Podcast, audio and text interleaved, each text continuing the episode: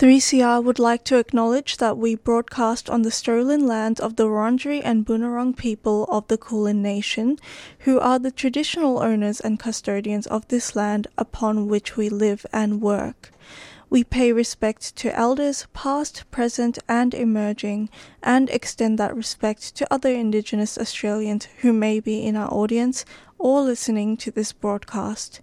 We acknowledge the continued resilience of First, Na- First Nations peoples in the face of ongoing colonisation and settlement, and that sovereignty was never ceded and a treaty was never signed.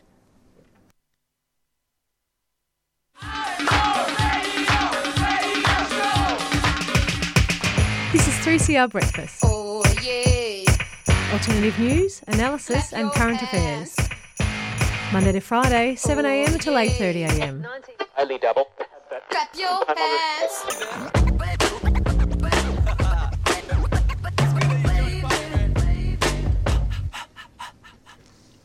Good morning, everyone, to breakfast. Um, it's now seven o'clock, and it's go. I feel like it's going to be very humid today, but.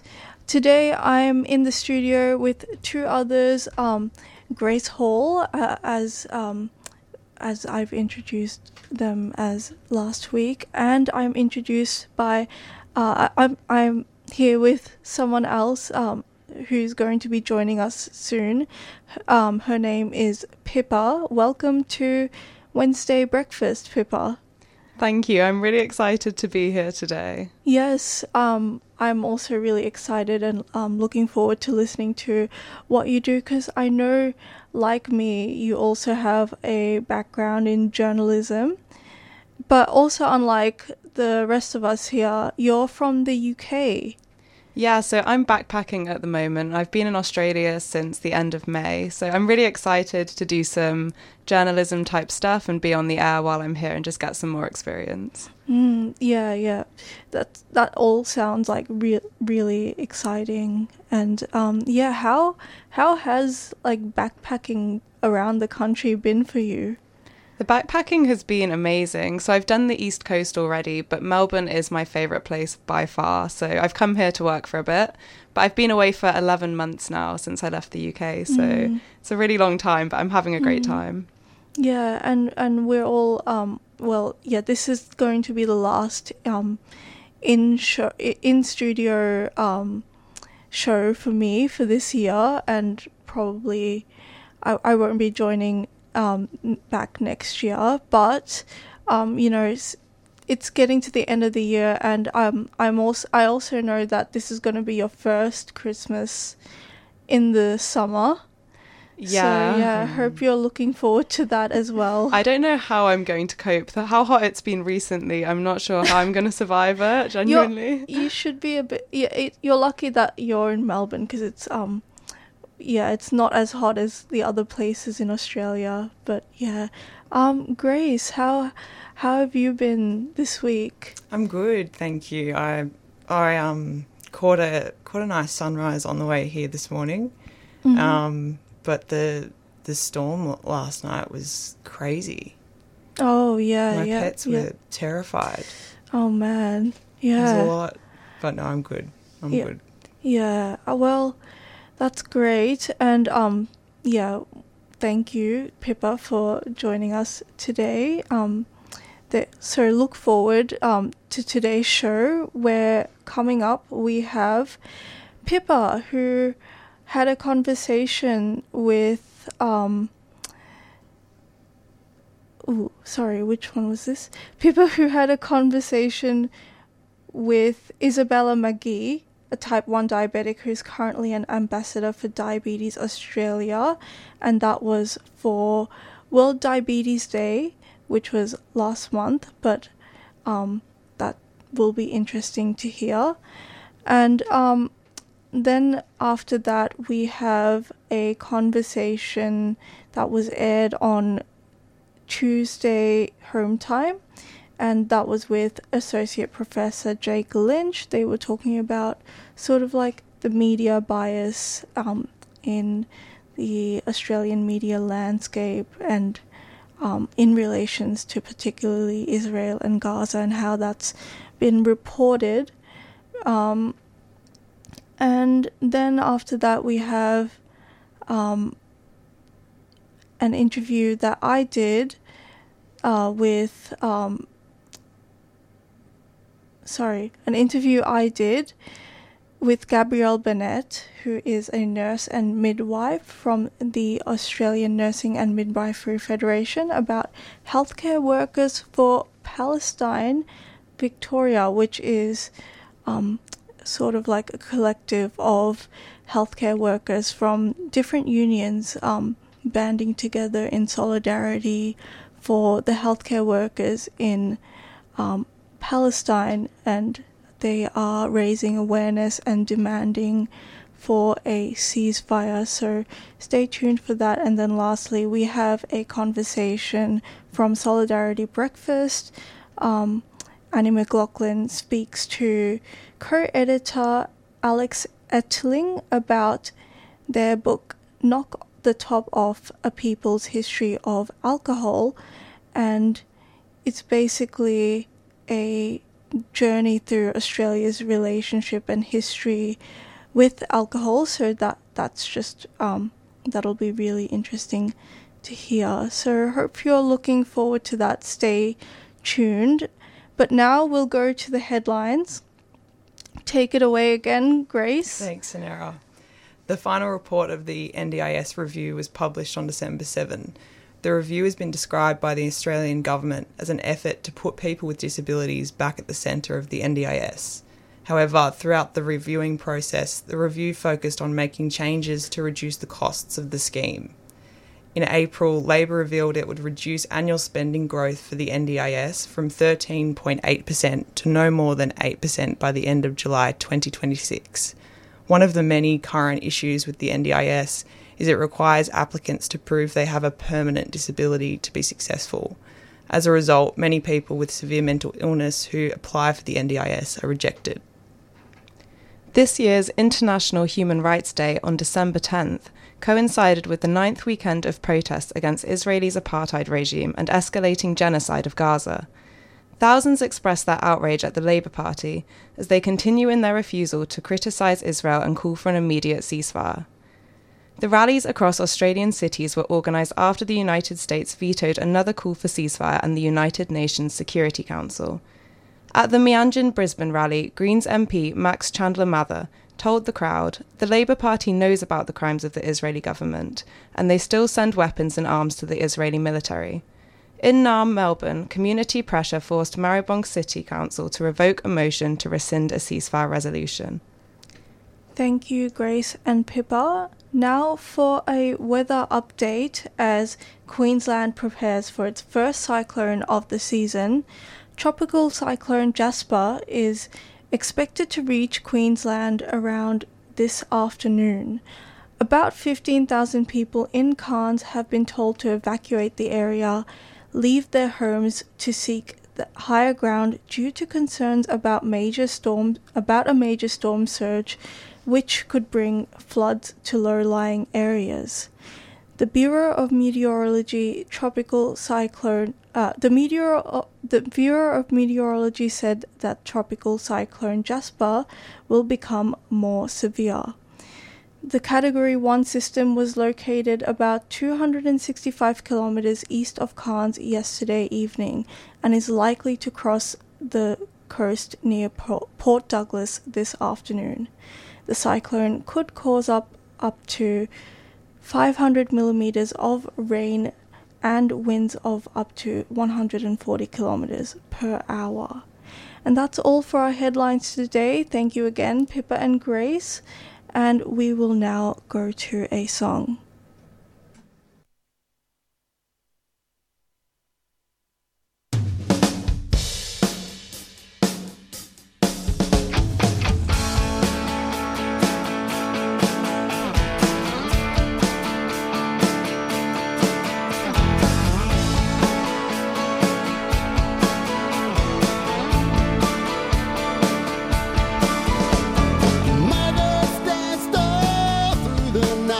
As a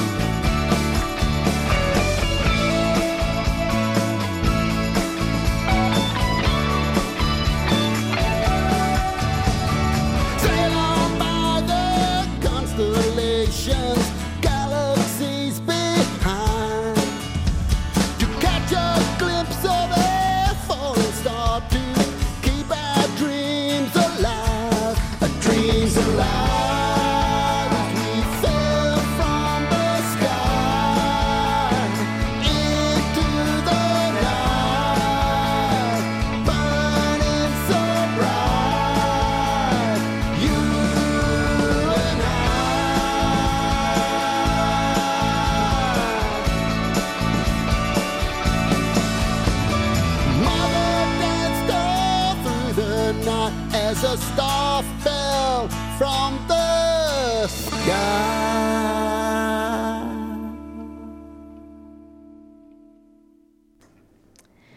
And and that was the song Morning Star by Paul Archie.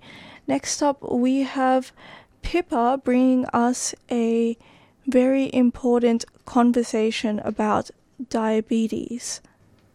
Thanks for that, Sanera. So it's been a month now since World Diabetes Day, which occurs every year on the fourteenth of November. Diabetes is a condition where there is too much glucose in the blood. Insulin is a hormone which moves glucose into the body's cells so it can be converted into energy. For diabetics, the body may have insulin resistance or not produce any insulin at all, resulting in high blood glucose. According to the World Health Organization, about four hundred twenty-two million people worldwide have diabetes. World Diabetes Day has become a crucial platform to emphasize education, prevention, early diagnosis, and effective treatment. The three main types of diabetes are type one, type two, and gestational. The day-to-day management of diabetes can be extremely challenging, and there are no days off. Type one diabetes is often diagnosed in children and is caused by the body attacking and destroying the insulin-producing cells. Since the body does not produce insulin, type one diabetics are expected to closely monitor and manage blood sugar levels through testing of blood sugar and regular doses of insulin via injection or a pump. Having myself been diagnosed with type one diabetes eighteen years ago, I personally understand just how challenging managing this condition can be. I reached out to Isabella, a type one diabetic who is an ambassador for Diabetes Australia.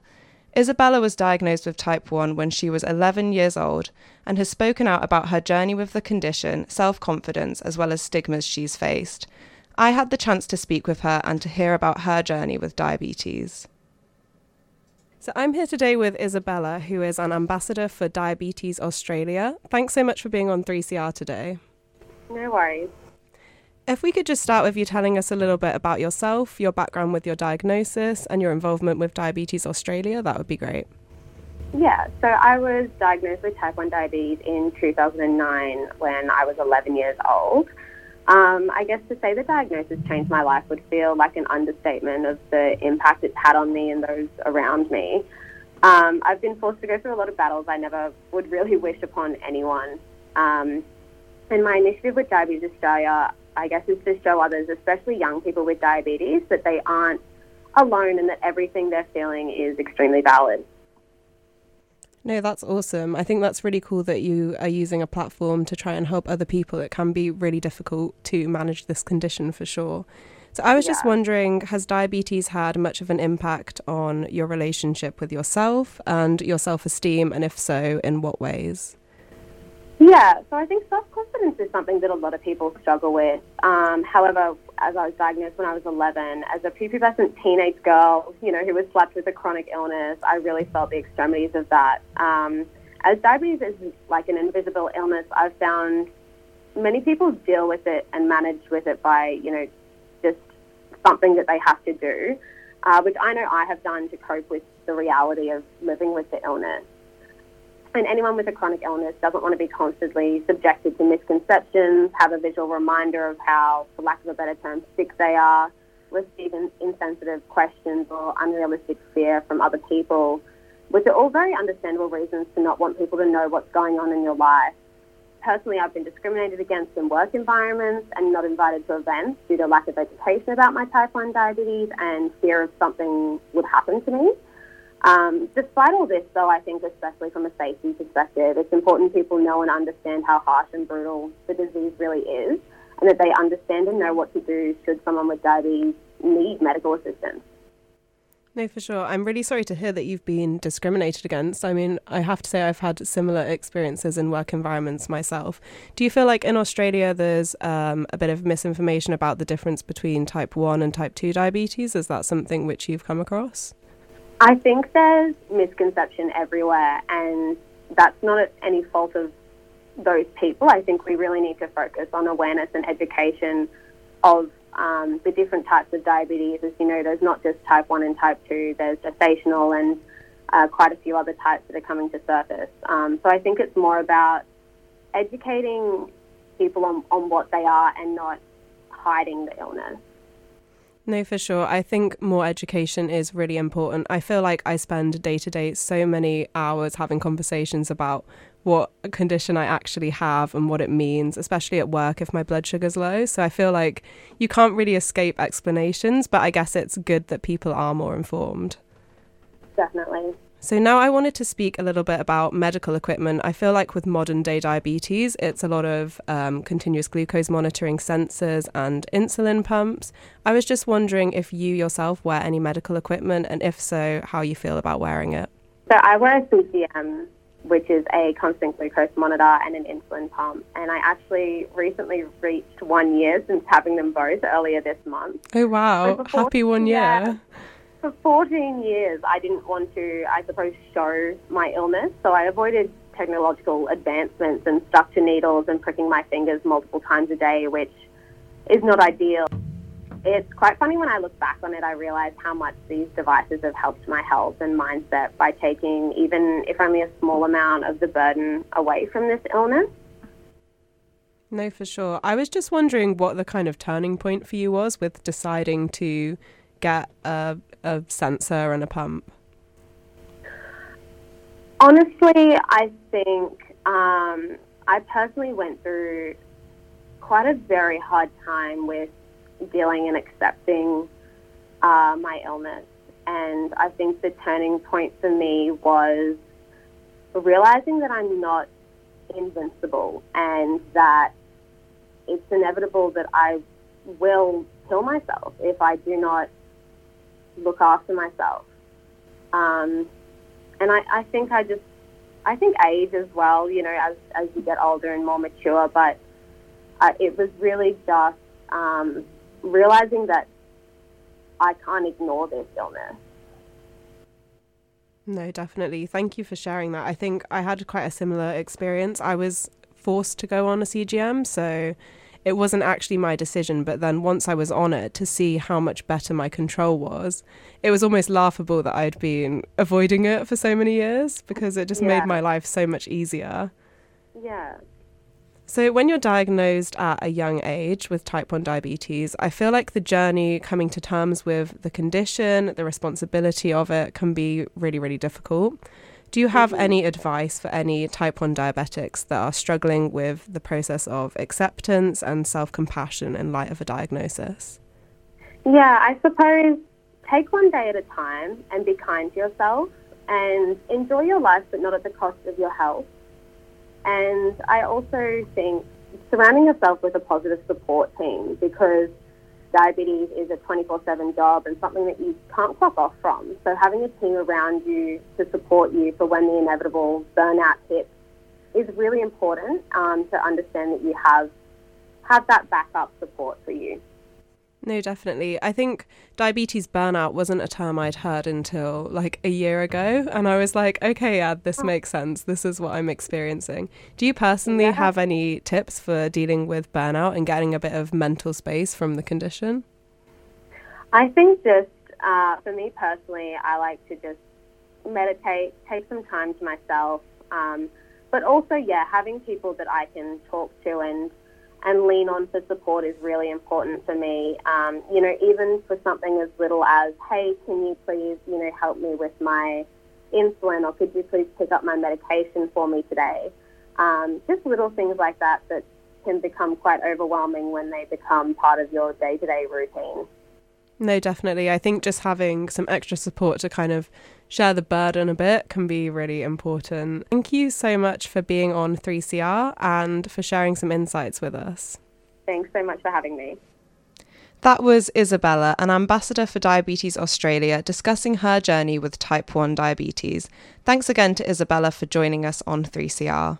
There are currently one million five hundred thousand people living with diabetes in Australia. World Diabetes Day provides an important platform for education about the condition. If you want to find out more information about diabetes, you can head to diabetes australia dot com dot a u and check out their online resources. Aboriginal and Torres Strait Islander children aged three and four can access fifteen hours per week of free kinder. Kinder programs provide culturally safe places for children and families and are led by qualified teachers. Enrol for twenty twenty-four. Speak with your preferred kinder service or local council today about how to register for a place. Koori Kids shine at kindergarten. Find out more at vic.gov.au forward slash kinder. Authorised by the Victorian Government, Melbourne. A three C R supporter.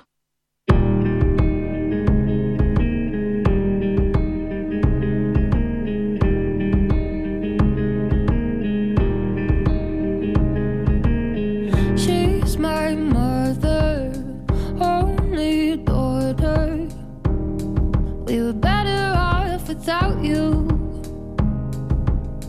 just another distant father. We might it work without you. Oh, you had to go and hurt someone, someone who meant a lot to me. Was it worth it? Did she deserve it? Was it just your way of getting back at me? Was it just your way of getting back at me?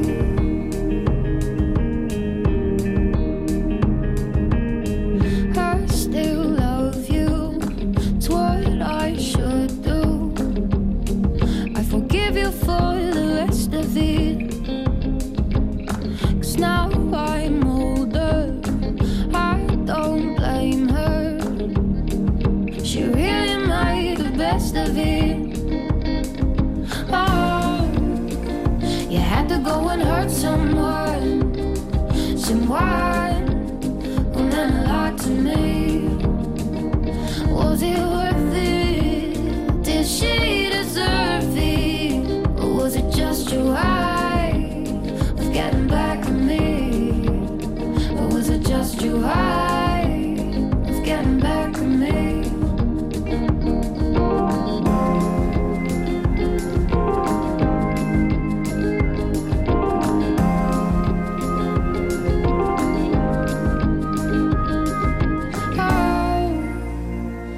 To go and hurt someone, someone who meant a lot to me. Was it worth it? Did she deserve it? Or was it just your way of getting back at me? Or was it just your way of getting back at me?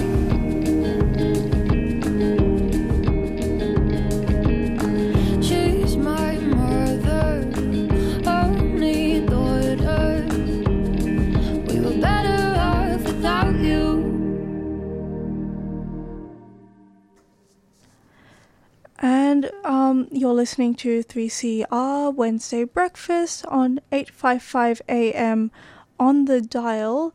Um, that was Morning, uh, sorry, that was Tulame Gill by Thel- Thelma Plum. Right now we're just sort of steering off into a different territory a bit, but um, since it's my last show, Pippa and Grace have already decided that they want to, um, you know, settle in. And um, yeah, what do you have planned, Pippa? Yeah, so obviously it's Sanira's last broadcast today. So Grace and I wanted to ask her a few questions about her time at three C R, her next steps, and what she's going to miss about the place. Mm. Yeah.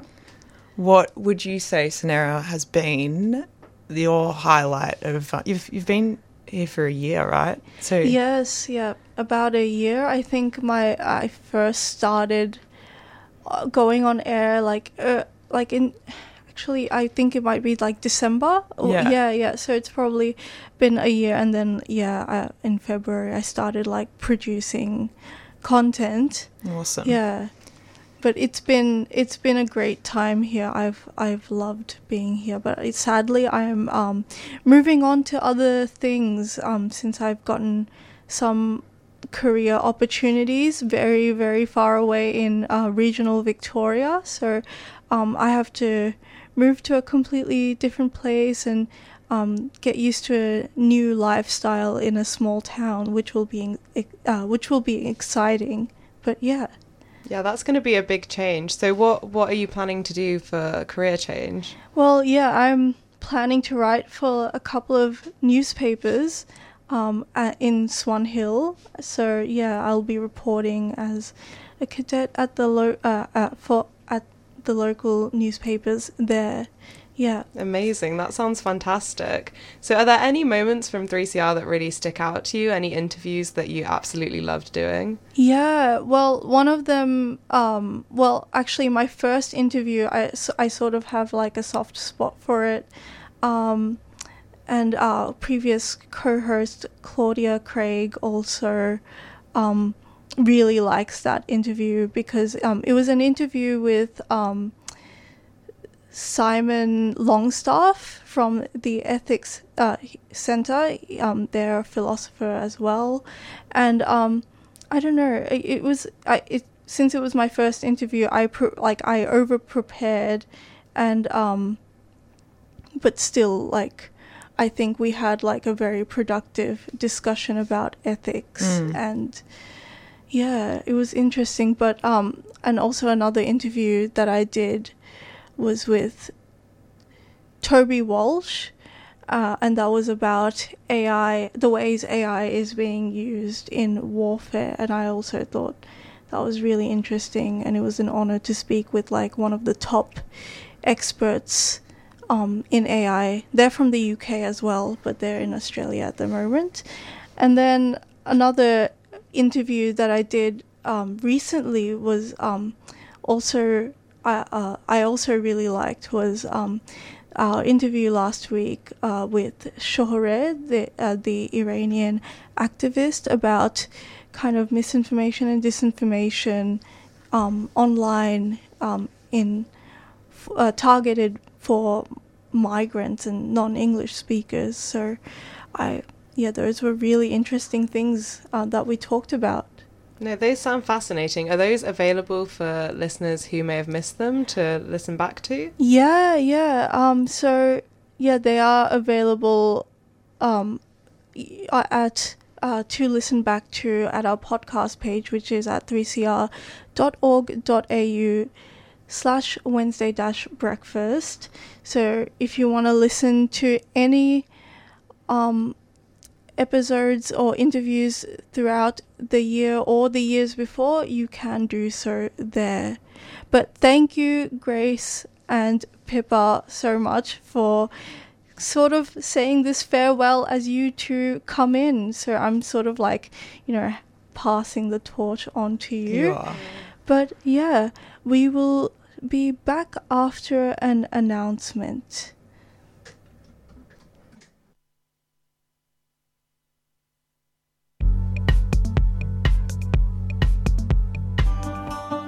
Stand in solidarity with Palestine this Sunday. With the most devastating attack ever launched on the people of Gaza, it's time for all of us to stand in solidarity with the Palestinian people. Israel has waged war on the Palestinians for the last seventy-five years.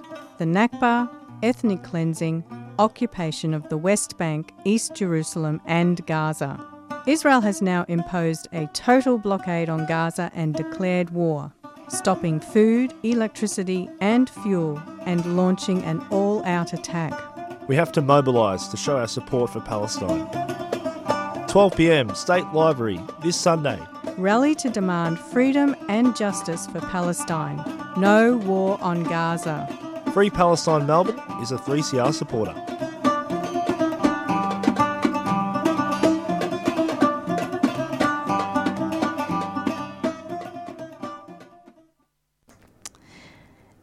You're listening to three C R Breakfast. We're now going to go on to a conversation that was first aired on uh, Tuesday Home Time with Jan Bartlett, and that was with Associate Professor Jake Lynch from Sydney University. And um, they, you know, uh, Jan and Jake sort of discussed the unholy alliance between Australia Uh, Australia's mass media and the Australian Jewish press.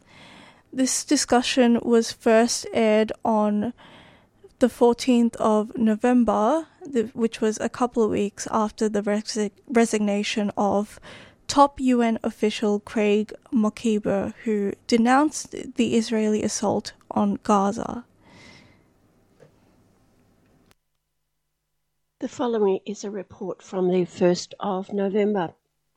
The director of the New York office of the U N High Commissioner for Human Rights has left his post, protesting that the U N is failing in its duty to prevent what he categorises as genocide of Palestinian civilians in Gaza under Israeli bombardment, and citing the U S, the U K and most of Europe as wholly complicit in the horrific assault. He wrote on twenty-eighth of October to the U N High Commissioner in Geneva, saying, "This will be my last communications to you in my role in New York." Also complicit in what has been named, quote, as an unholy alliance in defending Israeli slaughter of Palestinian civilians, unquote. These are the words of Jake Lynch, Associate Professor at the University of Sydney. Who are you including in this unholy alliance defending the Israeli slaughter of Palestinian civilians? I just think it's it's a kind of reactivation of um, a fairly normal pattern, that the classic account of um, influences on news content by Noam Chomsky and Edward Herman, the propaganda model, is very much borne out here. That what you've got is a consensus among the leaders of Australian political parties that extends almost complete impunity to Israel. And the, the Murdoch press in particular um, is inclined to pick up on that. And in that, it uh, really is, either consciously or not, echoed by and echoing the Australian Jewish News. And that's a, a concern that the, the readers of those newspapers are really in what's called a media filter bubble, uh, that they never really hear any heterodox perspectives. To your knowledge, is mass media the same or similar in other Western countries? Well, certainly in the U K, uh, the Murdoch media is generally to be found dwelling on what it conceives as wedge issues to try to split off or demoralise support for left-wing politics. And so they include the familiar panoply of um, immigration, asylum-seeking, soft-on crime, et cetera. And in that, they, they really position themselves as an accomplice to power. It's therefore an obstacle to reform. Certainly in the case of the U K, with um, the leadership of Labour by Jeremy Corbyn, that's the last time Labour were really proposing any serious reforms. The accusation of anti-Semitism was weaponised against Jeremy Corbyn with no basis. In fact, it was an infamous scam. But uh, the Murdoch press were definitely uh, playing a, a very um, vanguardist role in that campaign. And it did link up with other factions of the British establishment, unfortunately, to bring down Jeremy Corbyn's leadership. And that has been replaced by Keir Starmer, who is completely on board with the uh, apologism for Israel's war crimes in Gaza. And what methods do they use to demonise or threaten journalists? Well, there's been an interesting example recently where the A B C reporter Tom Joyner, who is generally at their Istanbul bureau, uh, was covering the early stages of this war. The Australian picked up on a message he'd exchanged in a WhatsApp group um, about some of the wilder claims that were made about the Hamas raid on October the seventh, in particular the claim that they had decapitated forty babies. And in this WhatsApp group, which was really only two other journalists, uh, Tom Joyner described that claim as bullshit. And of course, the Australian, through its media correspondent Sophie Ellsworth, seized on this apparent gaffe and uh, publicised it. It was never intended for any wider circulation than this WhatsApp group, uh, and used it as a, a source of embarrassment to the A B C to get Tom Joyner taken off the story, and indeed he was he was sent back to the Istanbul bureau. But we should note in passing that the story indeed was bullshit, so he was being penalised for being correct about it. He might not quite have used that language on air, uh, but nonetheless he got it right, and media, including the Australian, which gave it any uh, uncritical play or airtime, uh, were misleading their audiences. So the boot was very much on the wrong foot there. And The Guardian and S B S, how do they fare? Well, certainly The Guardian's reporter has been uh, playing a prominent role in trying to challenge the Israelis on well-attested allegations of war crimes. Uh, it's very difficult to square the facts as they unfold of Israel's assault on Gaza with the provisions of international humanitarian law. Now, the uh, Israeli ambassador who appeared at the National Press Club just engaged in the familiar denialism. And of course, what that does is, is that it retains contestability. In other words, war crimes cannot be reported as accomplished facts. Uh, they must instead be treated as claims in remitted into the kind of on the one hand, on the other hand, in the end only time will tell kind of pattern, which inevitably drains them of uh, some of their, their force and content. It's exactly the same uh, last year when the C N N reporter um, Shireen Abu Akleh was killed. And it was obvious that it was from an Israeli sniper's bullet, but Israel denied it while it was a story that was being prominently reported, and therefore obliging journalists who follow the rules to keep on with the kind of claim and counterclaim kind of uh, uh, pattern of, of reporting. And only later uh, did the U N conclude that, yes, it must indeed have been a deliberate assassination by an Israeli sniper. And, of course, findings by the U N are reported, but by that time the heat has died off, so the mission has been accomplished with regard to, to throwing grit in the face of global audiences. They don't like journalists or others bringing up what happened in Gaza, in Palestine, prior to October the seventh, the past one hundred years. Yeah, it's all about backgrounds and contexts. Look, I mean, the preamble to the Universal Declaration of Human Rights actually says that human rights must be protected by law, lest man, and forgive the dated gendered reference, but we can say lest human beings are forced to have recourse as a last resort to armed rebellion in the face of tyranny and oppression. Now, a sixteen-year illegal collective punishment blockade on Gaza and a regime which all competent authorities agree is one of apartheid is the dictionary definition of tyranny and oppression. Now, what are human rights in this context? Well, any international formulation of human rights begins with the phrase, all peoples have the right to self-determination. And, of course, the Palestinians have seen all diplomatic, political and legal rights, uh, legal uh, pathways, I should say, to the realisation of that right, systematically closed off with the collusion of actors in the international community, such as Australia. So the Hamas raid on October the seventh is the inevitable consequence of that situation, foreseen in as many words as long ago as nineteen forty-eight in the preamble to the commercially produced newspaper, the Australian Jewish News. However, Uh, we now do have a thriving and flourishing independent media sector. Uh, so we have Pearls and Irritations as one example, which has rapidly attained quite a wide reach and, and um, significant daily circulation. And that does field uh, a great many extremely well-informed, heterodox perspectives, including from members of the Australian Jewish community, including on events in Palestine. Concentrates mainly on Australia's relations with our region and in particular China.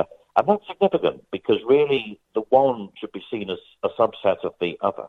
You know, the relationships have never been better encapsulated than in the phrase from Caspar Weinberger when he was U S Secretary of Defense under President Ronald Reagan, Israel is America's unsinkable battleship in the Middle East. And the role of the Biden administration in the present conflict in Gaza is conceived as part of the neoconservative plan uh, for a new American century to extend U S dominance over this century directly across the aspirations of millions of people from Jannah to Beijing, we might say. Uh, and in that sense, it's, it's closely related to the maneuverings in our quadrant of the globe, which are inscribed in the AUKUS submarine pact, for example. It's a very clear plot to precipitate an attempt to win a war with China to reiterate American dominance over the Eastern Pacific. And it's extremely dangerous and counterproductive to Australia. That is the main theme of independent media such as Pearls and Irritations. And the links to the events in Gaza are being spelt out there by a wide range of expert witnesses to good effect. So now we do have a more heterodox and more variegated media landscape than we've perhaps had before. Do you follow social media to get a feel of what's put up there? There's a lot on social media. Of course, it's easy to be overwhelmed, but uh, one, one can still look out for those uh, basic principles, that if you see a formulation of this conflict in, in dyadic terms, then you should proceed with caution. Uh, because, of course, um, you know, it's very easy to be shoved into the kind of black versus white, good versus bad kind of formulation. What we should instead be doing is attending to these issues of background and context in search of both causes of and potential exits from uh, the conflict, exits from the, the violence in a very broad range of different settings, different contexts. In particular, what has been the perennial missing element, um, including in phases where uh, peace talks have been on the agenda between Israel and the Palestinians, has been any firm boundary or hindrance on Israel's own behaviour. So, for example, the International Criminal Court um, has been investigating now for some years. There was no reason, and there is no reason, why the I C C shouldn't have ruled straight away that the entire Jewish settlement building programme in the West Bank is illegal and a war crime, because there's one unambiguous line in the Fourth Geneva Convention: the occupying power must not move any part of its population into the territory it occupies. By contrast, this year, twenty twenty-three, will have been a record year for settlement building in the West Bank. Now, no one's going to make a news story out of bricklayers laying bricks or scaffolding teams putting up scaffolding to build houses, but that is nonetheless consequential. Uh, and it's an essential context in which journalists should seek to reflect the underlying processes that are going on in the conflict that are leading up to the observable events. And only when we can apprise ourselves of those aspects can we be satisfied we've got a fuller picture, whether we access it through social media or, as I would recommend, independent media such as Pearls and Irritations. I must mention public radio, particularly three C R, almost continuously since our inception in nineteen seventy-six. We have featured Palestinian voices and Palestinian-owned programs.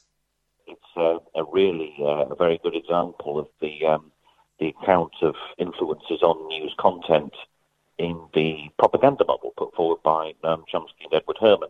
But three C R um, is not influenced by the interests of owners and advertisers, because it's a public uh, station and it doesn't have any advertisers, which is great. Uh, but it's not exempt from, from flack. And this is what uh, the Zionist lobby specialises in, uh, both exerted um, up front in, in overt criticisms and working behind the scenes. You know, the Australian Jewish News ran a piece by uh, a lobbyist from I J A C, the Australia, Israel and Jewish Affairs Council, where the piece was, was boasting about the influence that had been brought to bear behind the scenes on S B S Arabic News. And, of course, one of the non-executive directors of S B S now is Vic Aladef, a former editor of the Australian Jewish News. So we can guess through what channels that influence was exerted behind the scenes. And that's also a form of flack. It doesn't just have to co- take the, the, the, the form of uh, uh, kind of vituperative criticism above the line. It can also be exerted behind the scenes, and perhaps that's more insidious. What do you know of the Zionist lobby in the U S and how that influences the media? The role of the Zionist lobby in the United States is um, is founded on a myth, and I, and I don't mean that in the uh, the sense of being um, false or unfounded. It's it's it's of mythical status, where the U N um, in nineteen forty-seven, as it had been newly formed after World War Two, was due to consider the partition of Palestine, and it looked as though the vote was going to go against the partition of Palestine, that the leaders of the pro-Israel lobby in the United States approached the Truman administration, which was then facing midterm elections. And they said, look, everyone knows most American Jews vote, vote Democrats, but we will withhold our votes, and they even give them to the Republicans at these midterm elections, thereby rendering you, President Truman, a lame duck for the remainder of your term, unless you use your position as the host of the United Nations and the most powerful member state in it to ensure the passage of this partition plan. So the vote was postponed. The Philippines ambassador, who had declared himself an opponent of the plan, was sent home and replaced by somebody who would vote for it. France was blackmailed with the possible uh, withholding of payments under the Marshall Plan, at a time in its history when it was a nation completely gutted and ruined by war. uh, of course. So all sorts of means were used to ensure the passage of that partition plan in the first place. And that then hardened into a founding myth of the action of the Zionist lobby in U S politics. So if, uh, I mean, even now, for example, a recent poll shows that of all registered Democrats in the United States, the number who approve of Israel's military action in the Gaza Strip is thirty-three percent. Those who disapprove of it is forty-nine percent. So far, a far larger proportion of Democrats disapprove of it than approve of it. Uh, but even so, that myth still persists, uh, and, and that's uh, still a kind of um, a, a major hindrance on the operation of uh, politics on the centre-left in the United States. And that is, of course, therefore reflected in the media uh, that um, uh, correspond with that section of political opinion. So you're talking about the New York Times, you're talking about M S N B C, et cetera. I mean, it must be said that the New York Times, for example, is a very interesting piece of journalism after um, Israel's attack on the Gaza Strip back in twenty twenty-one. Uh, they uh, used video evidence to mount their own investigation and proved that the buildings that were struck by Israeli bombs on that occasion could not possibly have had any conceivable purpose except civilian. So there are still um, oppositional and, shall we say, uh, duty-driven instincts to investigative reporting, even when that refutes the Israeli line. Uh, but there is that kind of uh, uh, latent hindrance on um, both political and media representations in the United States, which stemmed from that original mythical event back in the nineteen forties. Finally, what can be done to stop the ethnic cleansing now underway in Gaza? How do you counter it? Uh, about a week in, um, after the um, original Hamas raid, that's when Anthony Blinken started talking about the restraints that Israel needed to observe. And his phrase was that democracies have higher obligations. I think that's uh, partly because the Americans had received strong signals from a number of players they needed to keep on side, the Egyptians, the Saudis, the Indians, for example, uh, that life would become very difficult if it was seen that Israel were just going ahead with um, you know, blatant war crimes. They are going ahead with blatant war crimes, but maybe there is a little bit um, of restraint that's attributable to that. That was then uh, echoed in the way these things are by other leaders. That uh, uh, was on a Friday, so then the following Monday, Anthony Albanese in the Australian Parliament starts talking about protecting civilian lives and the laws of war, and that was echoed by other leaders after that first phase when Israel appeared to have carte blanche. That is, in turn, I think, largely attributable to the groundswell of public protest there has been around the world. And you saw that in the U N vote last week when the uh, motion was put in the General Assembly for a ceasefire. Um, the number of countries that actually voted against it, that is to say, with Washington and the Israelis, was down to twelve. So Australia abstained. Australia shouldn't have abstained. It should have voted for it. But, you know, even the even the deranged Rishi Sunak regime in Britain uh, only abstained instead of opposing it outright. A number of European Union countries backed it, uh, and, and that was quite an indicator of the uh, dwindling global diplomatic support for Israel, which can only have dwindled still further in the period since. But that's because governments are having to witness and respond to the groundswell of public protest there has been. So we need to keep that up. Uh, we need to seek out routes into the political opportunity structure. So I should be going to Anthony Albanese's office this afternoon where there's a rally, and starting to circulate my proposal for a left vote strike. You know, I mean, th- these incidents don't embarrass parties of the right. The coalition parties here in Australia are not in the least bit embarrassed about this because they wear their sociopathy on their sleeve. Everyone knows what they represent. The social democratic parties of the world are supposed to represent something different. And they need to come to a fork in the road when there is such an instance as this. And the road that's marked support, uncritical support for Israel, needs to have a sign nailed firmly to the bottom of it. Do not go down this road because you will lose. So we need to enforce this now. You know, we need the Albanese Labour government to be aware that it's in serious danger of losing the next election because it's taken the attitude it has to Israel and Palestine over this particular this particular episode. Uh, and that really has to be the change away from that mythical event and the Democratic Party support in the United States back in the nineteen forties. That's what has to be switched fundamentally, and it's in our hands to do so.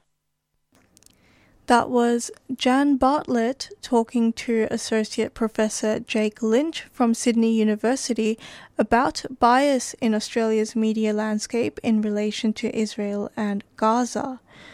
You can catch Jan on Tuesday Home Time for local, national and international interviews every Tuesday, four to six p.m. via three c r dot org.au slash streaming or via podcast at three c r dot org.au slash hometime dash Tuesday.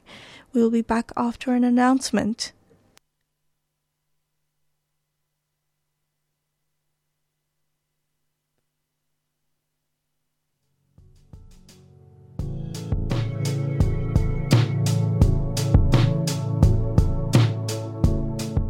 three C R is a community radio licence holder. What you hear on community radio is governed by the Community Radio Codes of Practice. The Codes of Practice cover matters relating to program content, including local content, news, current affairs, Australian music content, programs for children, and the responsibilities associated with broadcasting by and for the community. They also cover aspects such as community access and participation in how three C R operates. Copies of the codes are available from our website.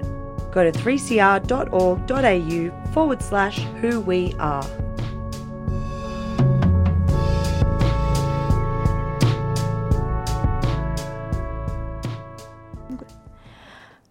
You're listening to three C R eight fifty-five a.m. on the dial. It's now seven fifty-four a.m. and now we're just going to be listening to a conversation I had yesterday with um, Gabrielle Bennett. So, but um, but to give some context about what we're going to be talking about, um, for over fifty years, Israel's illegal occupation of Palestine has resulted in many displaced Palestinians, discrimination and deprivation of rights as Palestinians. This system of apartheid impacts Palestinians in their everyday life, including their access to healthcare. In twenty twenty-two, according to Gaza-based human rights organization Al Mizan, nine patients, including three children, died while waiting for Israeli permits to live, to receive life-saving treatment outside of the Gaza Strip. As attacks on Gaza have dramatically escalated since October seventh, healthcare inequality in Gaza has escalated into a full-blown crisis. One of the only two medical schools in Gaza has been destroyed in bombings by the I D F, and the attacks have killed more than eighteen thousand civilians and have left thousands more injured, leaving medical facilities strained and overloaded.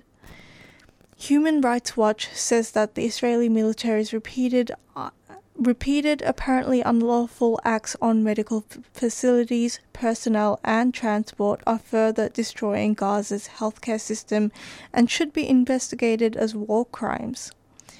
Healthcare workers all over the world are showing solidarity with doctors and nurses in Gaza.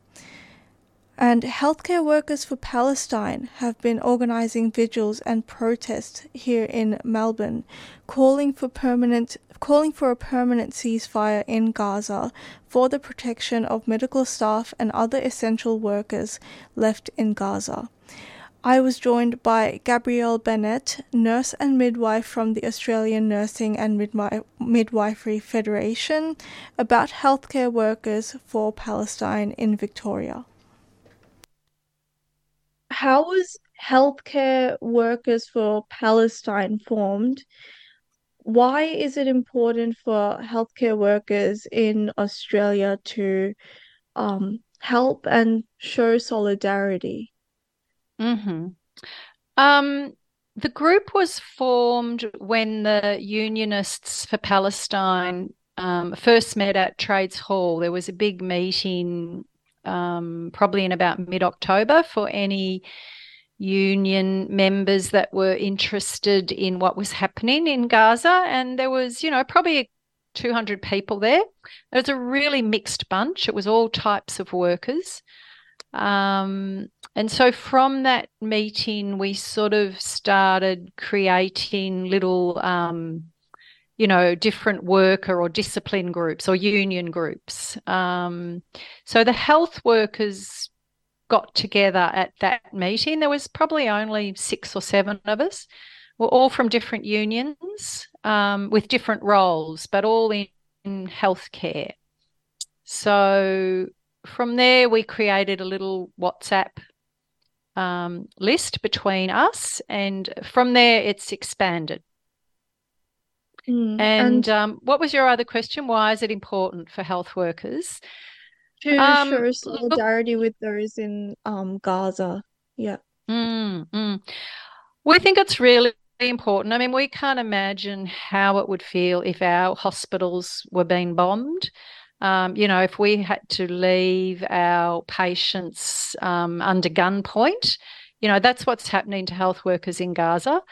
Um, and we know that lots and lots of healthcare workers around the world are getting active in showing solidarity. I guess, as, you know, health workers, most of us belong to unions. We believe that um, healthcare is a human right.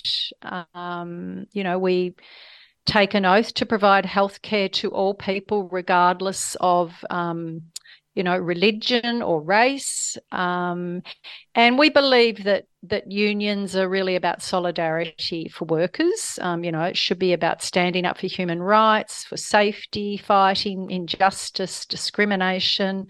Um, yeah, and we need to push our unions much harder to get them to respond to this disaster. Mm.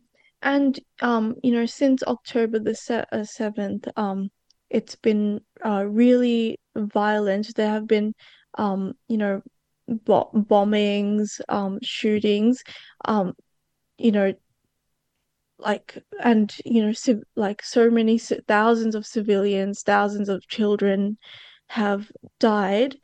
Um, how, how has um, Israeli attacks impacted Gaza's healthcare system? Well, look, it's it's it's just hard to imagine how it has. Um, we know there's information coming out through some journalists, through M S F and Red Cross, um, um, and some connections within our health worker group. They've actually got connections with people in Gaza. Um, what we know is that probably about three hundred healthcare workers have been killed that we know of. Um, but you can imagine in all the chaos and drama, it's very hard to get numbers. You know, we've heard that there's so many people dead that they just can't be counted. Um, we know also that many health workers have been kidnapped. Um, I think the last information we heard was about forty-eight health workers, um, and they're, they're, some of them are highly skilled, much-needed health workers, um, you know, um, all sorts of people, so paramedics, um, physicians, surgeons, nurses, midwives, administrative staff. Um, a lot of these people have been abducted. Some of them have been released, uh, but many have not. Mm. Um, so, you know, apart from that, people don't have the basic supplies to be able to treat injured people. Um, you know, have they even got a safe building or a safe clinical area to work in? Probably not, uh, because the hospitals are being bombed. Um, have there's, you know, problems with clean water, power. Um, how do you treat people when you haven't got that really basic infrastructure?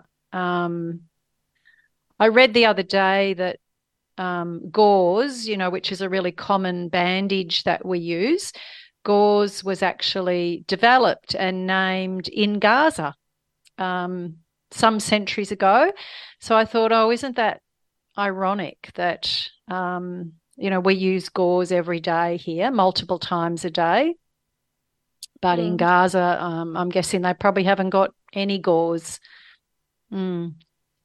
You know, they haven't got drugs, medicines, anaesthetics, equipment. Mm, yeah, I'm not sure how much um like you'd know, but um I was also wanting to know about sort of like, you know, how dire like how how dire is like the need for supplies. Like do do they have enough medical supplies to like even treat patients? We don't think so. I mean, as you said, it's difficult to get information. Um, but because of the blockade, um, we know that medical supplies are incredibly short supply. Um, you know, there's there's not even food and water enough for people, including the health workers that are trying to treat people. So, um you know, we've heard stories of people having to have uh, surgery without anaesthetic. Um, you know, oxygen is running out or, or it's already run out. Um, look, if you haven't got power in a hospital, um, you know, you're very limited really in what you can do. You haven't even got lights to see what you're doing. So, yes, we don't think there's um, supplies. Yeah, totally inadequate supplies. Um, I think some of the aid agencies are trying to get some um, supplies in, but I'm not sure how that's going. Mm. And coming back to here, um, you know, Healthcare Workers for Palestine um, Victoria have organised a vigil earlier on the first of December. Could you expand on some of the in, some of these initiatives, like this vigil and other efforts that you have taken part of in this group? Yeah. Um, so the vigil on the first of December was to, um, I guess, acknowledge the deaths of health workers in Gaza and to um, stand in solidarity with them. Um, and so we had... Um, I think we had about two hundred people come to the steps of Parliament. Um, we also had a, a snap action the week before that outside the big hospitals, you know, around Parkville, um, which was really well attended. I guess the idea is to raise awareness in the community that this is happening. Um, and to try and get people sort of engaged with the issues. So at the vigil, um, we read out the names of the healthcare workers that had been killed or murdered um, that we knew of. We know that there's more that we don't know of. That took a long, long time. Um, yeah, it was a very powerful vigil. Um, we've got another vigil coming up actually on Friday, the twenty-second of December. Yeah, and where would that take place? That's going to take place at five forty-five. Um, I think it's going to be, we're still trying to organise it and pull it together, but um, I think we'll be meeting on the southeast corner of Carlton Gardens. Um, but if people would like to come along, you're very, very welcome. And um if you want more information, there will be further detail as we get a little closer.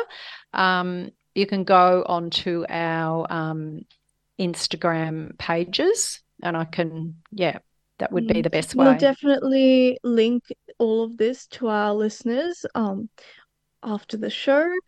And, um, you know, on that note, how can, you know, non-healthcare workers also get engaged and help the cause and um make sure that healthcare workers in Gaza are protected? That's a really good question. I think there's lots and lots of ways. I think just talking to friends, talking to your work colleagues, your family. Um, the media is really divisive.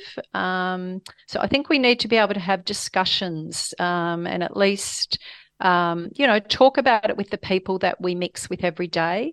Ask your local uh, member, your local member of parliament to demand a ceasefire and to demand, um, you know, that medical supplies and humanitarian aid get in.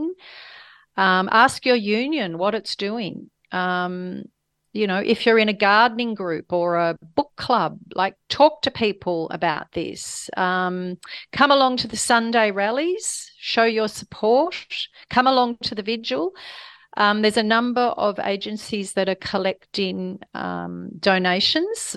So M S F, Médecins Sans Frontières, um, they focus on healthcare. They're certainly doing an amazing job and have had a lot of their volunteers have been killed. Um, they've had their cars blown up. Um, anyway, you can donate to M S F or um, AFADA is the Union um, International Development Fund. They're collecting funds, and there's many, like Red Cross. I think the best way is to donate to one of the, um, you know, the big um donors that are very organised. Yeah, um, thank you for telling us all of that. I know that collective action is can be huge and uh, and uh, make a difference, but you know, there's also so much that uh, we can do, and um, you know, a lot of the times it it's it's the fault of um, you know, the people that are actually in power that this is all happening. Um, I know you might not have the answers, but um, how can, um, you know, politicians and people in charge, what should they do to ensure that healthcare workers in Gaza are protected? Um, I wish I did have the answers. Yeah. Um, I guess there needs to be a political will to make the healthcare system safe. Um, I've read that M S F had sent the G P S coordinates to um, all the warring parties, saying these are healthcare facilities, these are clinics, you know, keep clear. But that obviously didn't mean anything. And, you know, most of the hospitals have been totally bombed. Um, you know, if there was a political will to make um, a ceasefire happen and to stop death and destruction, it would happen. But as you said, there's a whole lot of complexities and agendas, and uh, you know, governments um, are often not interested. They're interested in their own agendas, mm. which is, you know, why we need to keep lobbying um, for all these things and for a ceasefire um, and um, you know, lands for Palestinian people that are safe. Thank you, um, Gabrielle, for coming on for Wednesday Breakfast. Thank um, you, Sonira. It's great to have the opportunity to talk with you about this. All the best. And that was Gabrielle Bennett from A N M F talking about Healthcare Workers for Palestine. And Healthcare Workers for Palestine are organising another vigil um, coming up on Friday, twenty-second of December at the Carlton Gardens, but the location is not yet fully confirmed, um, but more updated information will be on our show notes later today. Um, Thank you for listening to that. But now we're going to go on to another conversation that was first aired on Solidarity Breakfast with Annie McLaughlin talking to Alex Etling about their book called Top, uh, Knock the Top Off: A People's History of Alcohol. Um, this is just an excerpt. To listen to the full interview, you can go to three c r dot org dot a u slash solidarity dash breakfast. So you've had a, a, a giddy round of launches for your Knocking the Top Off, uh, A People's History of Alcohol. It has been quite exciting for you, hasn't it?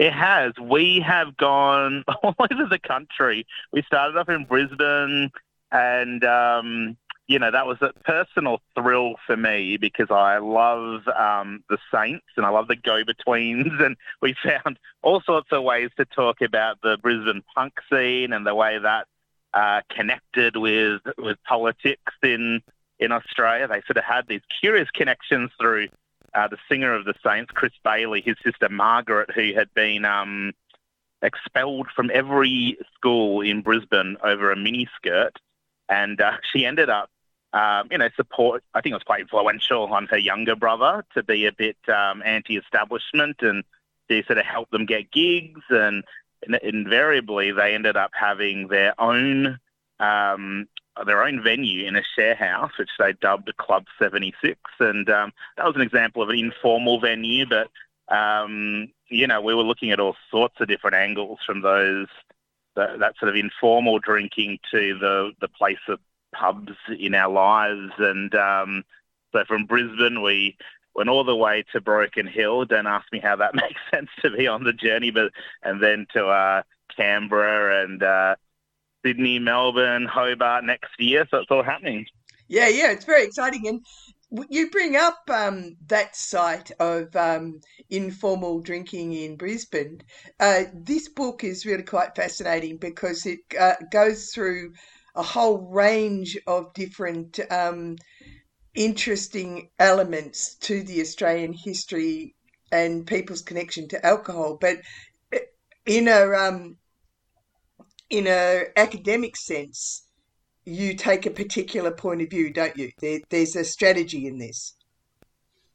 Well, I think we, more than anything, we wanted to take the moralism out of it. Of course, it's a highly moral question, the history of alcohol, and Australia is all about people's attitudes to um, these questions, not just these questions, but you, if you were, if we were to do a book about sex or or other sort of, you know, questions like this, of course you have to tussle with that. But, um, you know, I think in a way that sort of thing's obscured um, talking about. I'm kind of surprised that people haven't written about that much about this topic before, given that I think we all kind of feel like alcohol is such a big part of all our lives. Even if you don't drink, it's a part of your life because it's hard to escape. So we wanted to sort of, we didn't want to write a sermon about, you know, um, that drinking is bad, or on the other side, that you can party your way to revolution. We sort of wanted to, um, yeah, just sort of, you know, get a whole bunch of contributors together and say, well, let's look at it from different angles. And it is um, a complicated, vexed question because um, often the most useful aspects of um, alcohol is the socializer, or something that makes you feel good, that can bring people together, can also tear people apart, can make you feel awful, can, you know, really run things off the rails. So um, I think, you know, we all kind of know that, but actually having, you know, a bunch of historians go away and research um a whole bunch of topics from, you know, right from invasion to early colonial days to the story we had last year when the um, the anti-fascist bartender spat in the beer at the Irish pub. You know, we've covered two hundred plus years of stories and tried to really give a rounded, varied picture of how alcohol fits into social our social lives, our economic lives as well, for that matter. Well, it's um, it's it's like those ground, groundbreaking um, studies that say took a commodity like coal or um, or a, a, any commodity, and then explored the social and economic realities that are connected to it. But you've also done something else. You've decided to do it from the point of view of the working class and those who. Um, And that, of course, then brings in class struggle, doesn't it?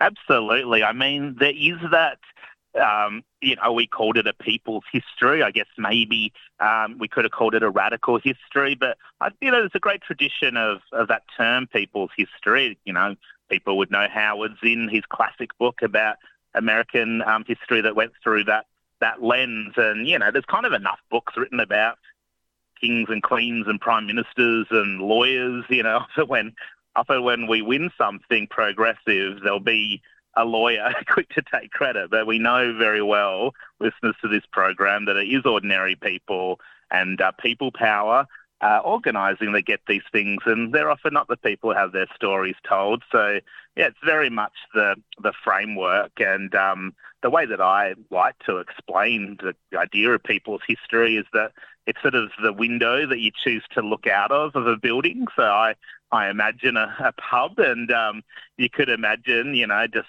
where in Melbourne you can, um, you know, take um, take uh, you know, on the corner of um, of uh, Flinders Street and uh, Swampson Street, Young and Jackson, you know, the this grand pub. If you looked out the nicest window, what do you see? You see beautiful church and you see everything, you know, well manicured, and you see the best of everything. But what happens if you choose to look out of a different window? You look out the back window into the alleyway and you see the people, the workers rolling in the kegs, and you, you might see in a previous hundred years ago or whatever, you might have seen um, sex workers plying their trade, or S P bookies, or homeless people, or you see the more uh, a more rounded picture of life, the people that are marginalised, the people who actually do the work. So, yeah, that's our approach to history with this book. Um, I'm sure that, you know, John Elliott and these big um, barons of the brewery industry, or people who own a lot of pubs, they often have their stories told. And um, here's a chance for us to tell the stories of of the barmaids who, you know, fought for better working conditions and, you know, were chasing scabs out of those pubs in Broken Hill when we were there. I very much enjoyed telling that story, um, pouring pe- pepper onto the the meals of, of scabs who are breaking their picket line. So, um, yeah, we've uncovered all sorts of things like that. Yeah, it's really interesting. Uh, in fact, this book is uh, full of absolutely astounding little known facts. One of them that just took my breath away was uh, that Joseph Stalin was on the front of the Women's Weekly. Yeah, I mean, we did cover quite a bit about the early Communist Party. I mean, I suppose it's a um, it's a period of promise. It doesn't really matter in some senses um, what what happened to the Communist Party, but when you think about all the those early people who, you know, they'd seen what had happened in Russia, they saw the, you know, workers' power there, and um, yeah, there was. Um, uh, We were, I was particularly interested in the bohemian connections, because then, as now, you know, a lot of people who are interested in arts and who are sort of forward-thinking in music and film and art, they take an interest in um, social equality, and um, so no surprise that in Melbourne as well, people would meet at the um, often the sort of Italian continental sort of styled cafe bistros, and this is when, you know, it was almost illegal to get a wine. You know, they'd have to have um, vases on the table, so in case the licensing inspector came, they could tip the wine in. But those early reds, reds and radicals would would um, rub shoulders there. And I think that, you know, it's hard to actually evaluate poor decisions that were made, but clearly they were talking and, and reimagining a better world. So um, we we went we sort of used that story to also then get into the nitty-gritty of, well, what happened to the Communist Party? And you get all the, uh, and, you know, we looked at people like Noel Coonahan, the artist, who did some really heroic things, like, the, you know, being in the free speech cage up in Brunswick, and he used to go around um, go around uh, Australia with Judah Watton cartooning people, and he'd meet people in the pubs and sort of pay his way through that. Um, you know, he was someone who was, yeah, was a Stalinist, and um, but, you know, started off in a very different sort of journey. So um, you get all the way up to that curious point during Second World War when Joseph Stalin is um, on the cover of Women's Weekly because he was an ally of the Australian government. So, you know, the communists were sort of at times quite accepted, but at times, um, you know, the worst enemies in Australia, hounded by ASIO. And also at times just sort of the, these eccentric bohemians that you'd see sort of in line with the modernist artists. Yeah, it's really fascinating. I thought it was fascinating, the picture of William Lane as well. He, he was a fairly unattractive character, wasn't he? Yeah, well, very popular, which is um, quite astounding for us, given that the book is about alcohol, but of course he wanted to talk about people who did not like alcohol at all, and so William Lane fits into that picture. He wanted to, you know, he didn't like capitalism, but he um, basically, he didn't want to have a revolution, he didn't want to bother with all that, he wanted to just set up a new society from scratch in the society we live in today. Now, a lot of people have uh, tried communes, and there's a lot of debate about whether this is possible. His approach was to actually um, get a, a massive sailing ship, fill the sailing ship, try to entice people to come, go all the way to South America and form a new society there on, um, you know, sort of new socialist-ish society, and uh, they called it New Australia, and uh, New Australia in Paraguay, of all places. And, um, you know, we like to think that um, socialism will be about equality and um, freedom of choice and sort of these sorts of things. But there were two two main rules which really um, got in the way of William Lane's designs, and that was William Lane did not want alcohol at all, so there was a ban on alcohol, and he was absolutely racist to the core. He did not want people um, fraternising with the locals.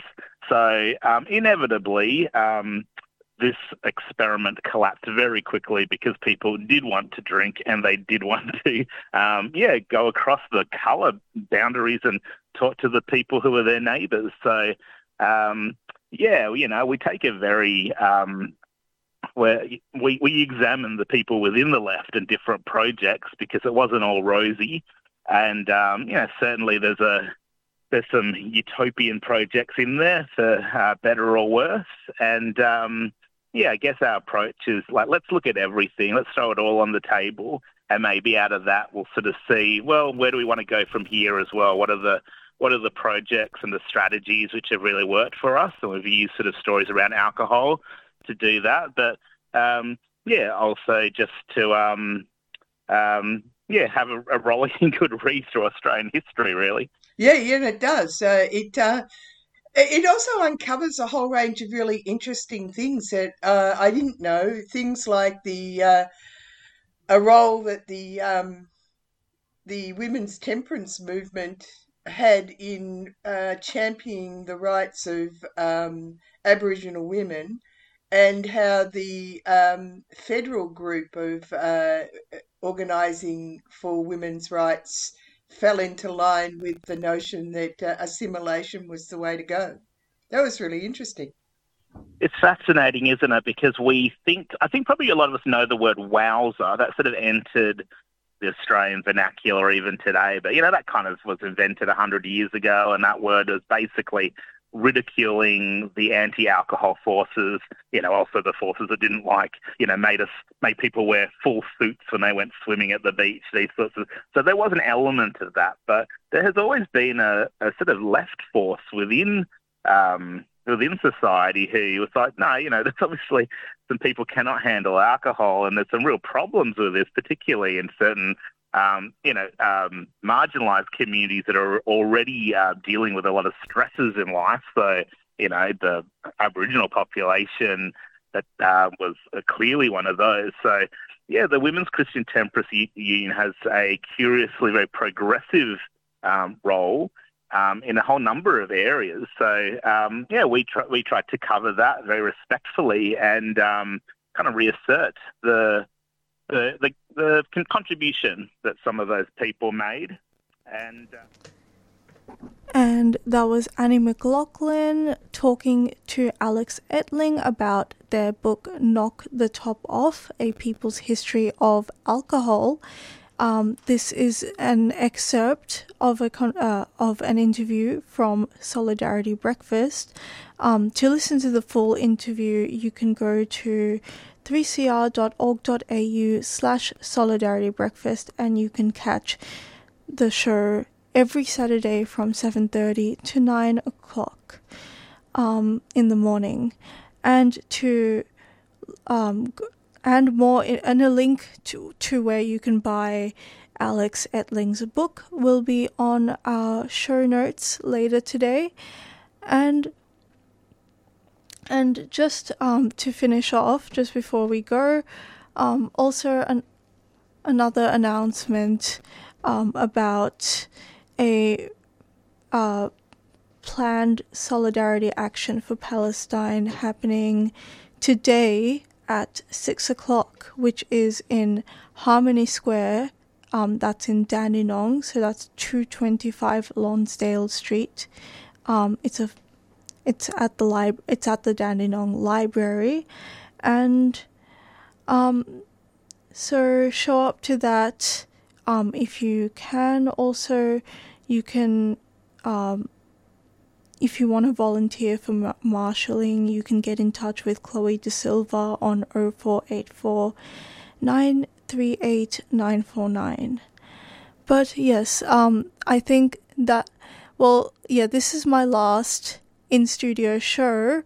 Um, it's been such a pleasure working, uh, like volunteering here at three C R. It's been um, so interesting. This is something that I never imagined that I could do, but um you know I thanks to the supportive environment here and um and you know all of the interesting things going on in uh, in in three C R, that's um it's made me love community radio so much. Um but thank you um for sticking with us and uh listening to us here. Um you will still hear my voice during the summer programming, but for now, um, goodbye. Um, next next week, you can stay tuned to listen to the best of Wednesday Breakfast twenty twenty-three with Grace and Pippa. three C R Breakfast would like to thank the New International Bookshop, Melbourne's independent radical bookstore and venue, for their financial support of this program. You can find Nibs in the basement of Trades Hall in Victoria Street, Carlton. While you're there, check out Radical Coffee, a worker-run cooperative cafe in the courtyard. Keep up to date with upcoming events at nibs dot org dot a u.